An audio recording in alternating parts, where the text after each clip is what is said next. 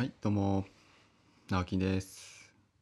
愛する新潟を笑顔があふれる楽しい街にという目標を掲げて、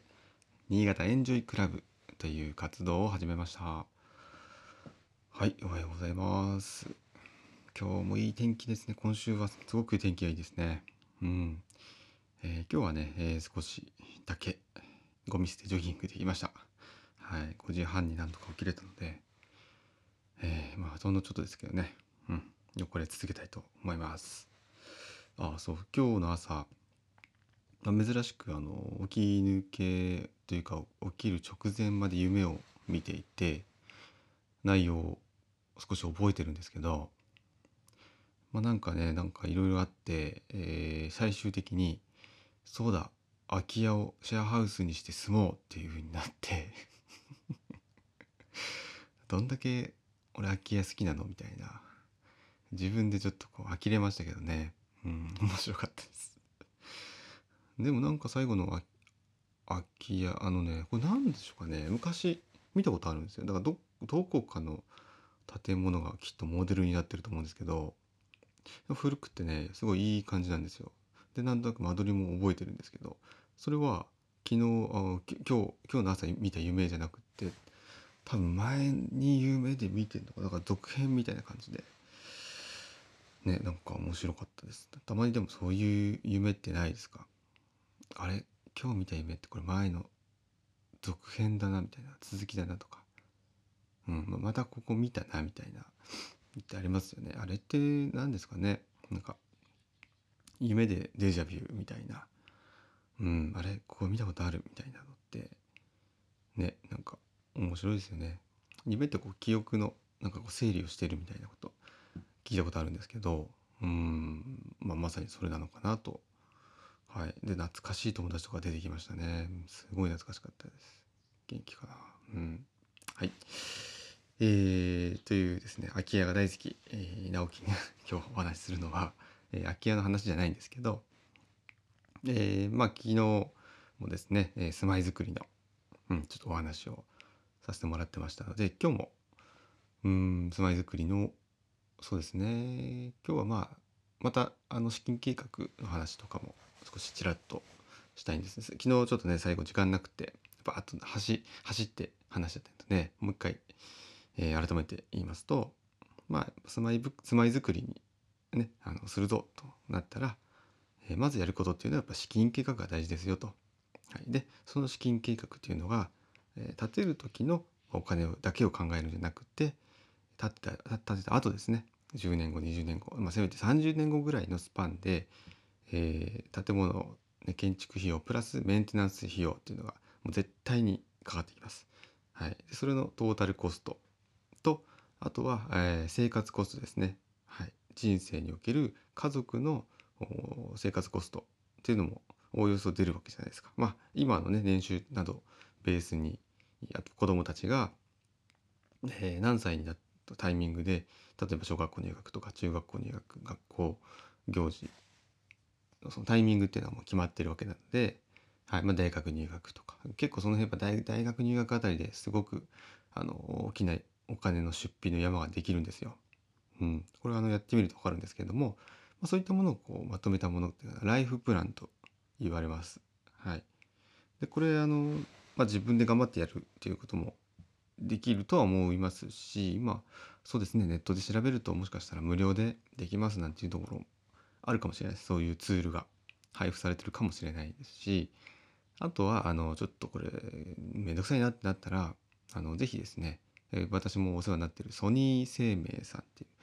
まあ、保険会社が、ね、皆さんご存知かな、どうかな、結構有名ですよね。割と私の近くもなんかあの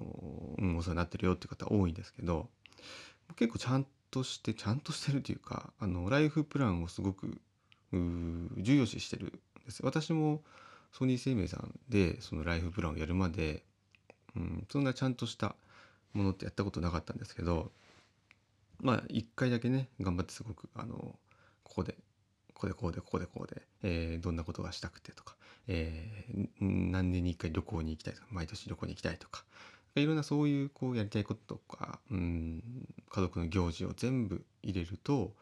あの収支のバランスが全部見れるんですね。一応年間年間で、あとはじゅうねんごにじゅうさんねんで自分が死ぬまでっていうことを見れるんですよ。うん、でまあ、あの結局のところそこそこであのお金がショートする、家計がショートする場所って絶対出てくると思うんですよ。うんまあ、今の年収をベースにしてるんで、でそれがねあの年収が上がっていくよっていうことを一応こう反映できたりもするんですけど、でもベースが今の年収なんで、あこの大学入学のタイミングでもう資金足りなくなりますねとかっていうのが明確に分かるんですね。はい、でその通りいくかどうかっていうのはもちろん未来ですから決まってないですけど、そうならないように要はあの気をつけることができるわけじゃないですか。あじゃあここに資金が足りないんだったら、えー、何度かやりくりしようとか、うん、まああの分かんないですよ、貯金から、えー、そっちに回そうなのか、えー、何かねじゃあソニー生命さんで運用して、えー、それを例えばじゅうねんごに解約するとか、なんかそういうこうライフプランにあの見合ったお金の計画、はい、それができるっていうのが、まあ、それをねあのソニー生命さんはもちろんやってほしいわけですよ。はい、で、えー、ぜひ、えー、我が社の、えー、こういった商品がありますっていうのを、まあ、もちろんやりたいんですけども、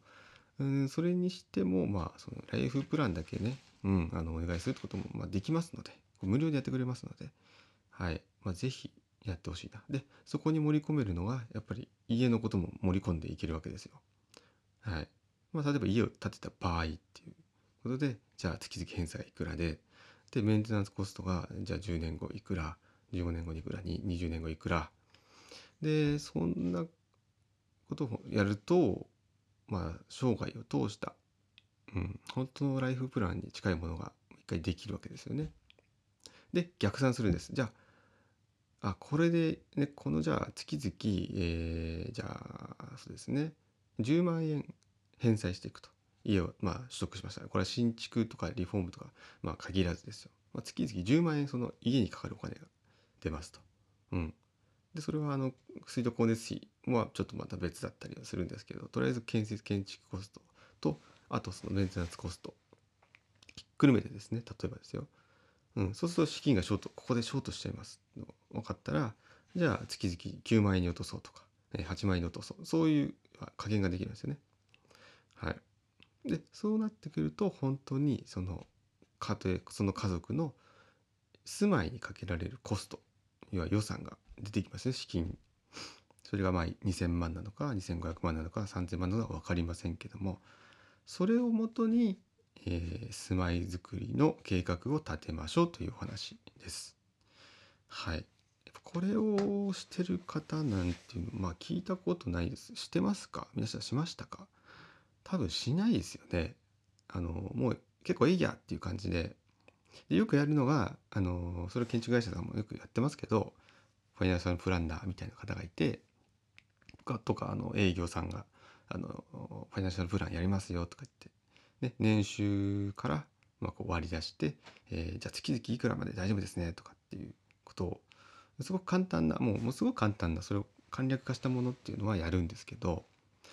でもさっきあのずっと昨日からも言ってるようにメンテナンスコストはそこに含まれてないんですよ。絶対にかかるのに絶対にかかると思ってください。はい、でそのメンテナンスコストがいくらなのかっていうのは、えー、ちゃんとお願いをしたいやっぱ業者さんをある程度絞って、うんまあ、そういう相談ができる方がねいればいいんですけど、はい、まあ私でもいいですよ、うん、もちろん私も相談乗ります。リフォーム業やってますから、それ全部出せます。でおおよそのね金額、まあそれはあそうだな、今度話してもいいですね。はい、このタイミングでいくらっていうのをねちょっとお話します。うん、それを参考にね、絶対これやった方がいいです。そうしないと本当に家庭がね、その家族が住まいにかけられるコストってわからない、何度も言いますけどわからない、その物差しがない状態ですから、はい、これ本当に危ないと思うんですよ。で、おそらくですよ、これやってみると住まいにかけられる金額が、お金があれ思ったより少ないってなると思うんですよ。うん。これなんでかっていうと、今のね家づくりが結構そのコストをやっぱりかけちゃってるんですよね。うん、それにこう流されないでいかに安く作るかっていうところをちょっと考えた方がいいと私は思っております。明日はそんな話したいと思います。えー、今日があなたにとって笑顔あふれる一日でありますように。それではまた、バイバイ。